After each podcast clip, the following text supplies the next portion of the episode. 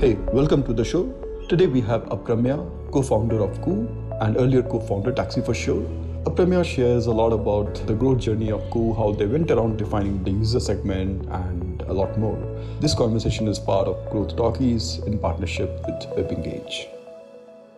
So yeah, Aprameya would, would love to know, uh, you know, uh, your journey from uh, post Taxi for Sure to Vokal, and uh, then figuring out this idea behind Koo.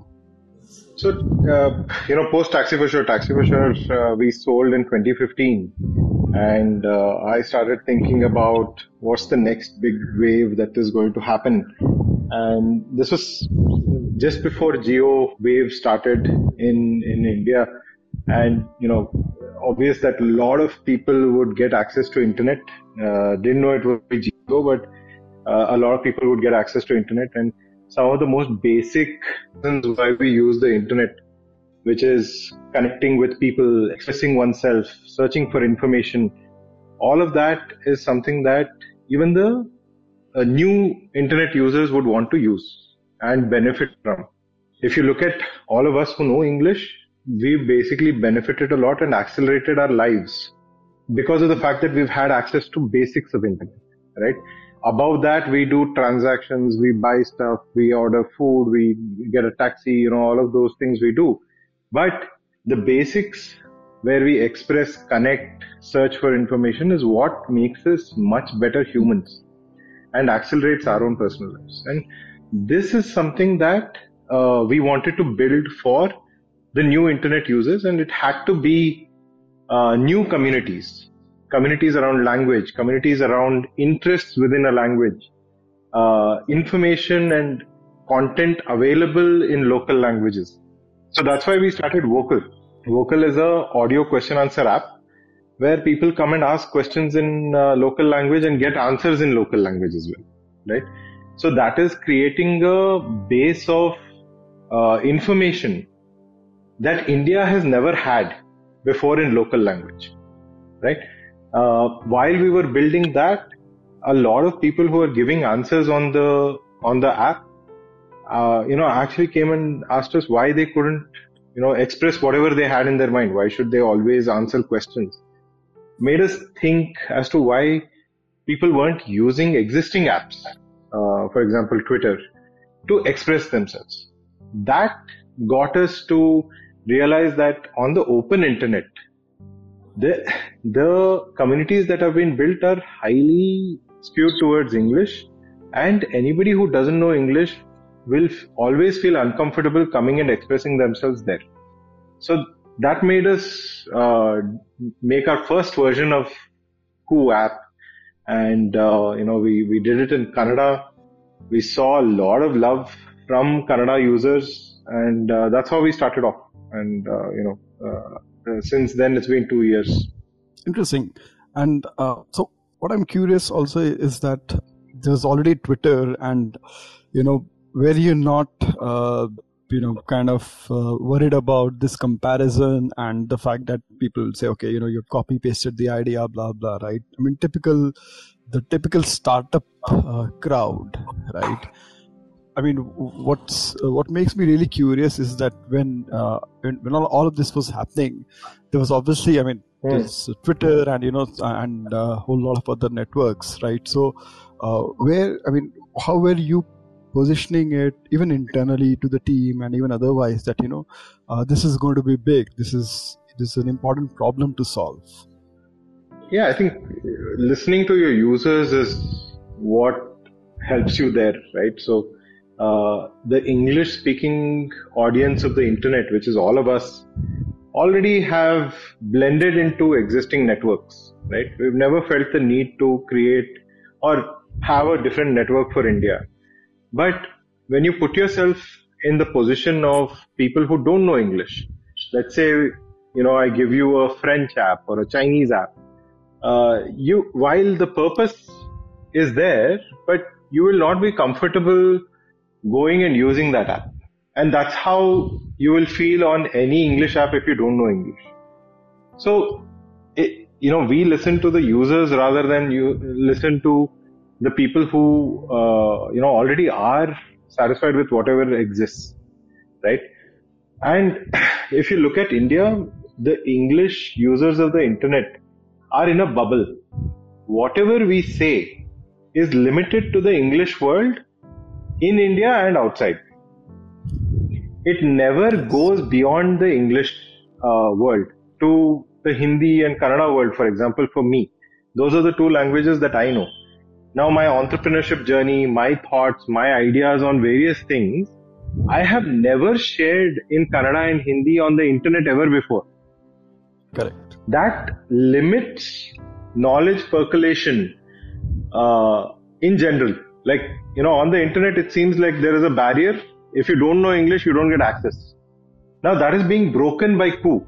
On Koo, I talk in Hindi and Kannada. Same thought. I post in English, Hindi, and Kannada all the time. Right? Now, that is a use case for the English user on Koo.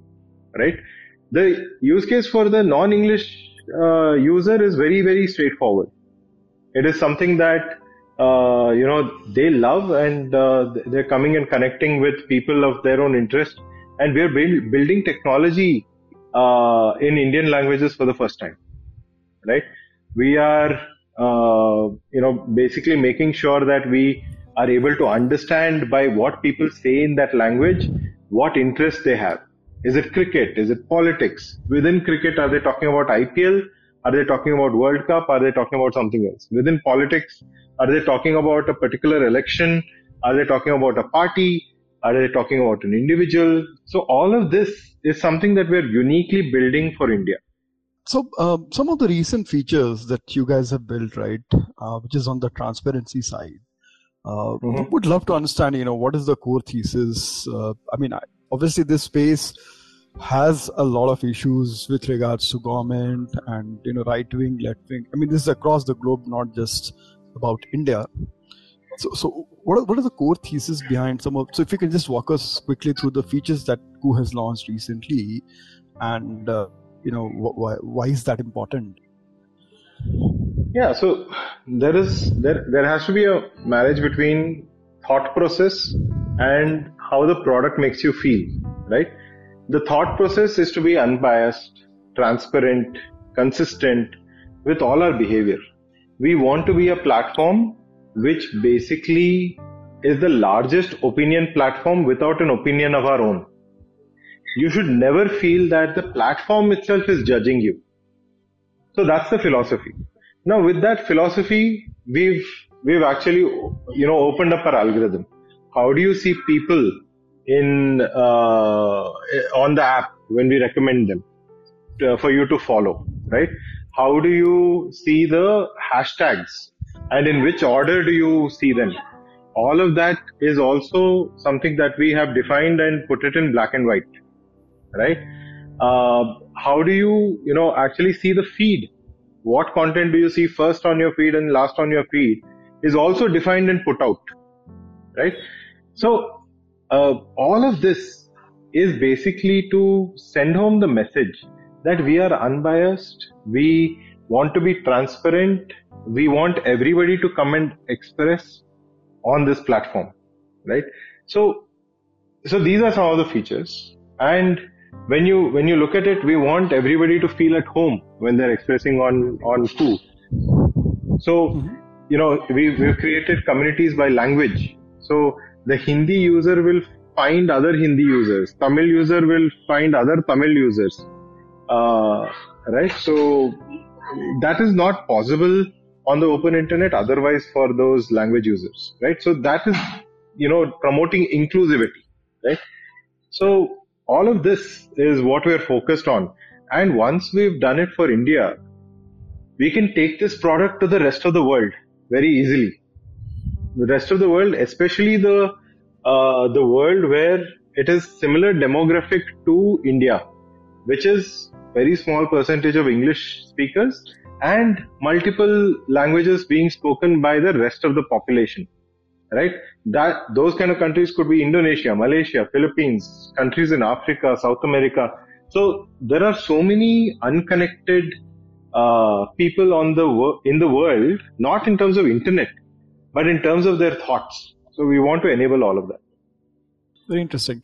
So, uh, so obviously when Koo was launched, there was a lot of uh, I mean, uh, hangama around the launch, and you know, I mean, uh, it was, uh, and you know, there was a uh, uh, anti-Twitter sentiment, and I mean, there was an initial growth, right? But beyond yeah. that, uh, what has been the growth journey, and and what are some of the things which you think has really worked, which which you can take to other countries also?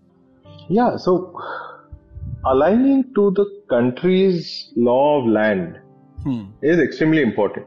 So for us, when we are operating in India, there is a law of land of India. We will align all our uh, community guidelines around that law of land, right? If we go to Middle East tomorrow, we will tweak that to for Middle East. We'll have a local team which will, mm, you know, operate Koo out of Middle East the way Middle East wants a microblog to operate.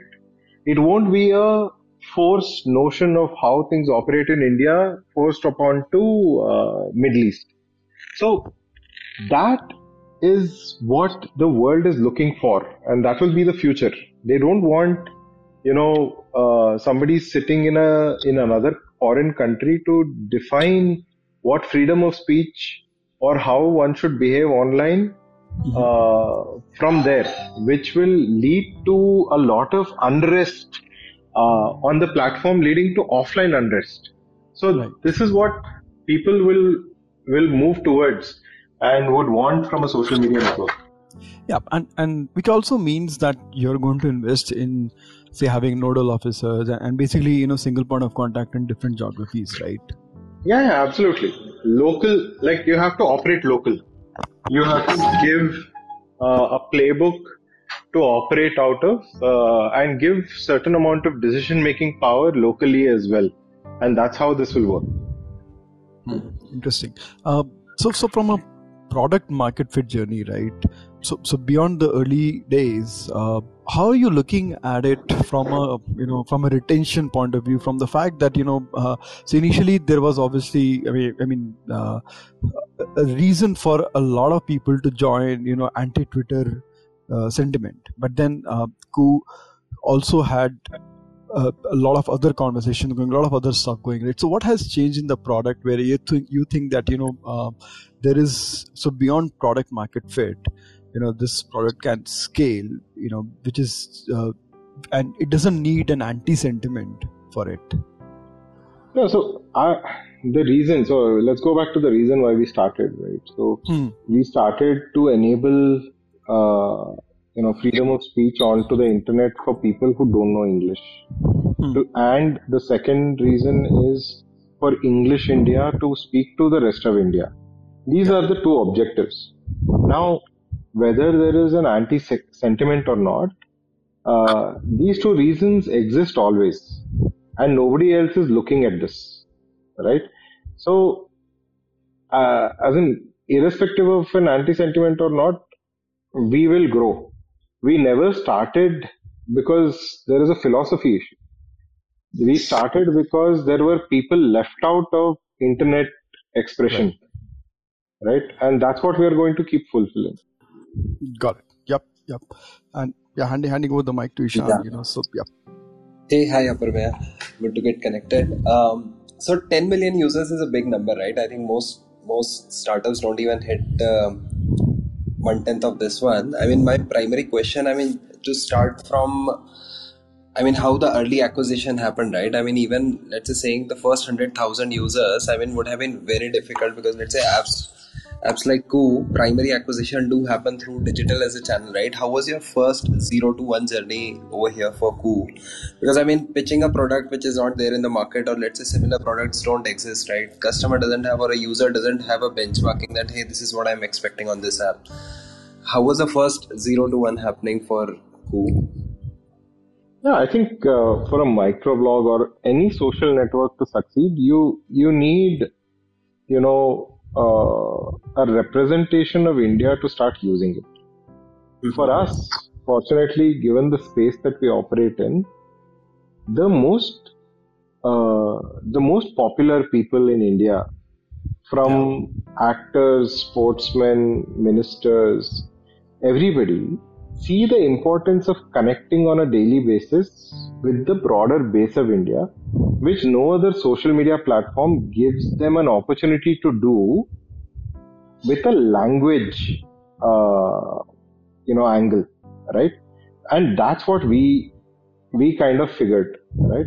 And then there is no other app which is giving the language speakers to connect with each other. Like if you look at uh, some of the most used apps of India, they are all closed networks. Like WhatsApp is a closed network. You have to have a phone number of the person.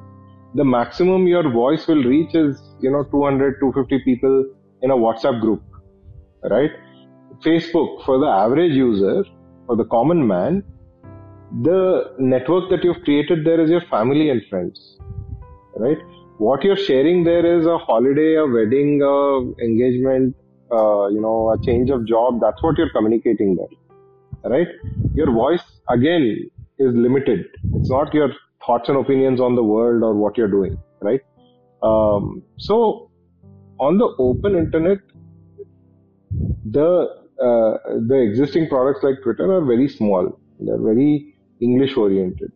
So giving this power to the common man, for a person sitting in Hassan in Karnataka to tag the chief minister of Karnataka and say he has a problem in Hassan. That experience has never been felt before in Kannada. Right? So, hmm. there is a very unique proposition that we've taken to the market, and that's why we've gotten product market And how has been the growth? I mean, holding up for, I mean, for so many years primarily being let's say early users would come through but then there's to be a lot of marketing that would be required for you on day on day basis to consistently grow as a platform right and i think so platforms like Koo also has i'm not sure whether how true this is whether digital is the only channel where you acquire customers from or are you going offline and doing other activities to acquire these users as well no, I think it's behavior building overall, right? Uh, uh, the the fact that people don't know that they can express what's on their mind freely is an opportunity for us. The more we educate using uh, scenarios where we where this happens, it, eh, the the better it is for us, right? Uh, so you know, uh, you you might have seen hashtags which are trended on news channels, uh, where news anchors will say, "Come and you know, say what you have on your mind on Koo app," right? Um, you would have seen us sponsoring uh, lit- literary events like Jaipur uh, Literature Festival, right? Uh, we were part of that. Um, we, we were part of last year's World Cup, uh, where we said, you know, if you have an opinion on anything, you should come and say it on Koo. So I think behavior building uh, amongst the wider population is something that we will keep doing and encouraging uh, over over the years to to make sure it happens. Yeah. Uh, so so Aprame, uh, in general, from a growth point of view, right? What do you think is is is the Indian you know time for this kind of a product could be? Well, everybody has a thought and opinion. So anybody who has access to internet should be a user of Koo. Uh, there's no reason for that not to happen because everybody wants to be connecting with people, expressing oneself, uh, meeting new folks uh, with similar interests. Uh, so how does you know? Let's say there is somebody in Mysore or you know even smaller town like Mandya, uh, and they all want to find other people who are interested in movies or cricket or whatever interest it is. How do they do that? They can't do it today. Uh, so on Koo, we'll make it extremely easy. So Kannada speaking cricket lovers getting together, playing a match because they've met on Koo is, is something that will happen or might be, might just be happening already. So hmm. uh, our, our, our uh, whole thing is to connect people better, uh, uh, based on interest, based on location, based on language. Cool. And, and, uh, see, as, as, as a, I mean, after Taxi for Sure, uh, you took a break and you were kind of, uh, you know, you then you did Vokal, I mean, Vokal and then now Koo. So, what are some of the learnings that you have taken from building a hundred percent, you know, I mean, largely an offline operational intensive business like Taxi for Sure? to now Koo? Well, um, I think team building is extremely important. Um, you know, uh, people who believe passionately about the idea, uh, passionately about what we're trying to achieve is very important, right? Uh, um, it, it's not about the skill set. People will learn the required skill set, uh, but passion to solve the problem. Like our entire core team behaves as one you you ask me any question or you ask any of the core team members any question, uh, you will get the same responses. You will get the same reason why we are, uh, you know, doing this together. Uh, so I think you know the passion is what brings us together, and uh, you know, happy to have built such a team. So that is one. Second, I think being true to oneself on what each product does. Like on Vokal, it is a web product uh, it is not a daily app product. And we realized that while we were building it. And we were always in search of, you know, what what is going to be an app first product. And that's how we started off, even being open to, uh, you know, suggestions from the users. And that's how we, you know, converted some of the feedback that we got from users into Koo. Uh, so I think uh, being open to the market at all times for feedback and implementing that uh, you know is something that is very very very critical while uh, building a startup whether it's your first second or tenth startup uh, you know you have to be agile what you've thought of and started is probably not going to end up as the successful version of the startup uh, that you that you will see later yep yep the ability to change and pivot and uh, you know rethink from a new angle is super critical. Yeah. Especially in the early days. I mean, just just if I on forward, we started with courses, and yeah. we said that you know people are going to move to courses for learning, and there mm. are hmm. people who bought like, I mean, the day we launched, they bought all our courses, but eventually mm. we kind of started realizing that we, we need to become a daily learning product you know a daily mm, app mm, instead of you know so so now we totally moved away from courses and we're doing uh, a different kind of content now. So, yeah, yeah, correct. So, yep, uh, and you also have been mentoring, obviously investing in founders. Uh, what are some of the things that you see when it comes to growth uh, that you know uh, you you would recommend to any founder any team you know from a uh, which is uh, in, before pre pre product market fit and you know stuff that you would tell them that you know look at these elements and uh, go after them i think for founders one i think it's very important to know that you know the the size of the problem the market size of how many people face a problem that you are contemplating on solving right uh, then the realization that whether your solution is 10x better than the existing solutions so that you don't have to hard sell the solution that you're trying to give to the problem. Um, I think these two realizations are very important. And the third one is a is more inward, which is okay. Are, are you the right person to be solving that problem? Uh, do you need more co-founders or core team members who will come and solve it with you? So I think it's a it's kind of like a combination of these. Uh, you know, sometimes it could just be okay. My neighborhood doesn't have a chai stall. Let me just open one, and it solves the problem of the neighborhood, right? Yeah. Other times it could be, you know, I'm not getting cabs or taxis or a comfortable way of going from point A to point B, and that is faced by tens of millions of people around India right? And around the world, hundreds of millions, right? So I think it's very, very, very critical to be aware of what is the size of problem that you're trying to solve and then be clear on whether it is a fundable business, non-fundable business and make peace with it. Uh, so I think all that I said, it's a, it's a combination of all of this that the founder has to be very, very aware of. And finally, you know, entrepreneurship is an art.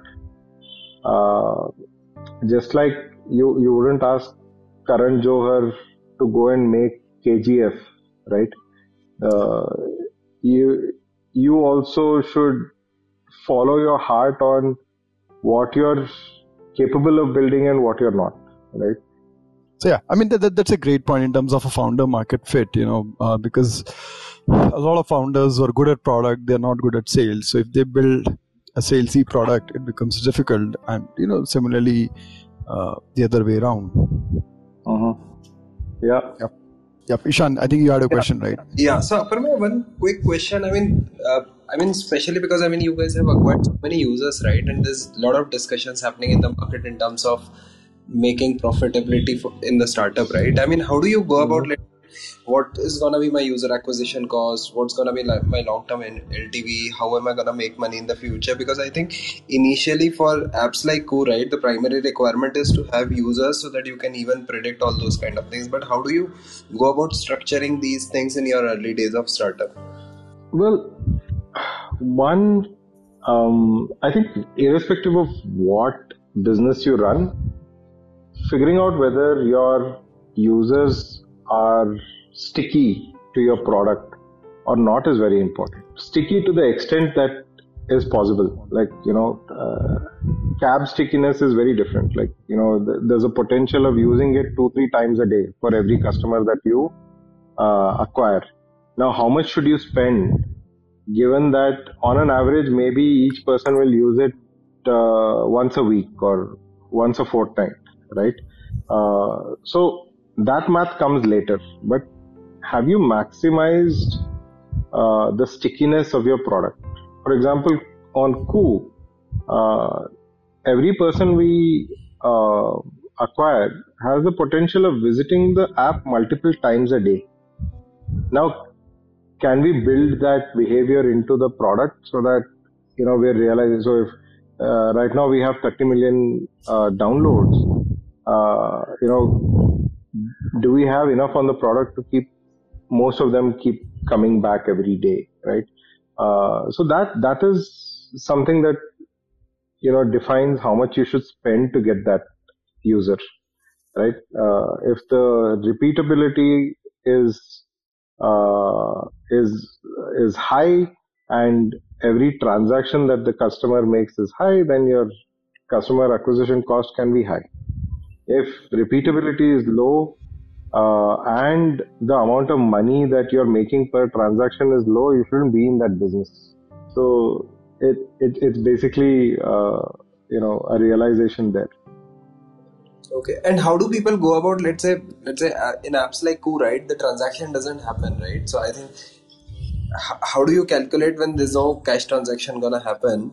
How do you define acquisition cost in those scenarios?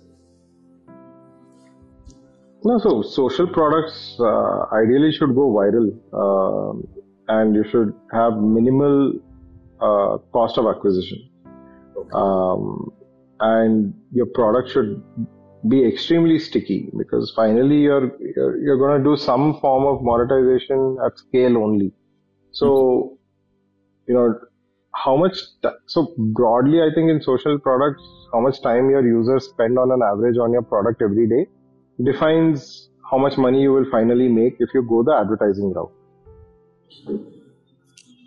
right so if you don't go the advertising route and you go you know uh, the route of helping creators make money or you know uh, do some innovation around it, uh, then it's a different ballgame altogether. But irrespective of that, I think social products, because it is meant to make other people viral, the product itself should definitely be viral and spoken about a lot. So stickiness is the primary factor or the key factor in a scenario. Yeah. Like yeah, yeah. So, uh, Prem, just curious, uh, how do you go about retention? I mean, as, as a as, as, a business, as a company, you know, how do you look at retention from different perspective? You know, uh, I mean, in, uh, even as a north star metric, you know, what are those numbers? What are those metrics that you know the team tracks?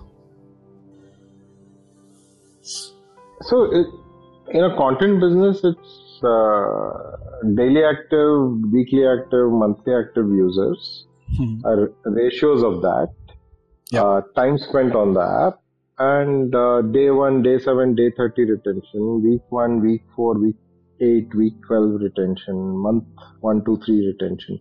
So all of these are numbers that we track. Uh, and and you know the higher the retention the more the growth you will find. So it's all correlated in some way. The more time you spend uh, you know the more sticky and uh, sticky you become right? So i think all of this put together is what makes a social app successful.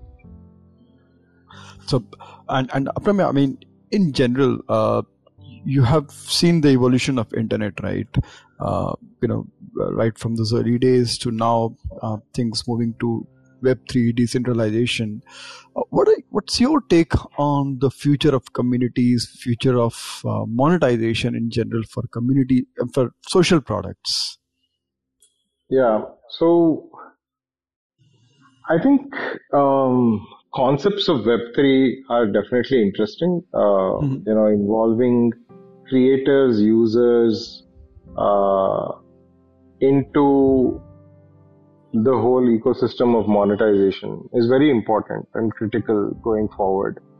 Uh, I think that concept of Web3 is definitely going to going to be the future. Like you know, you can't be a central uh, company which makes all the money, but creators and users get nothing, right? Uh, the other concepts of Web3 um, whether it's DAO or uh, you know make, making the entire decision making decentralized uh, is something we'll have to wait and watch on whether it works. Uh, whether everybody will shift from equity to tokens uh, is also something that we have to see whether it plays out as well as it should. So, you know, while some aspects of Web3 are very promising and will be the future, some other aspects will have, we'll have to see what what happens uh, as as the concepts get built out. Yeah, I think there's a lot of uh, either jingoism or uh, you know uh, doomsday prediction for Web three. Uh, I mean, my guess is that the reality lies somewhere in between and yeah, yeah uh, a, a, lot of founders and makers will just figure that out. Yeah yeah yeah. Absolutely. Cool i think uh, so that's pretty much Aprameya. i think this was really useful. All right uh, thanks thanks Aprameya. thanks everybody for turning in and thank you. yep. thank you everyone. Bye. Thanks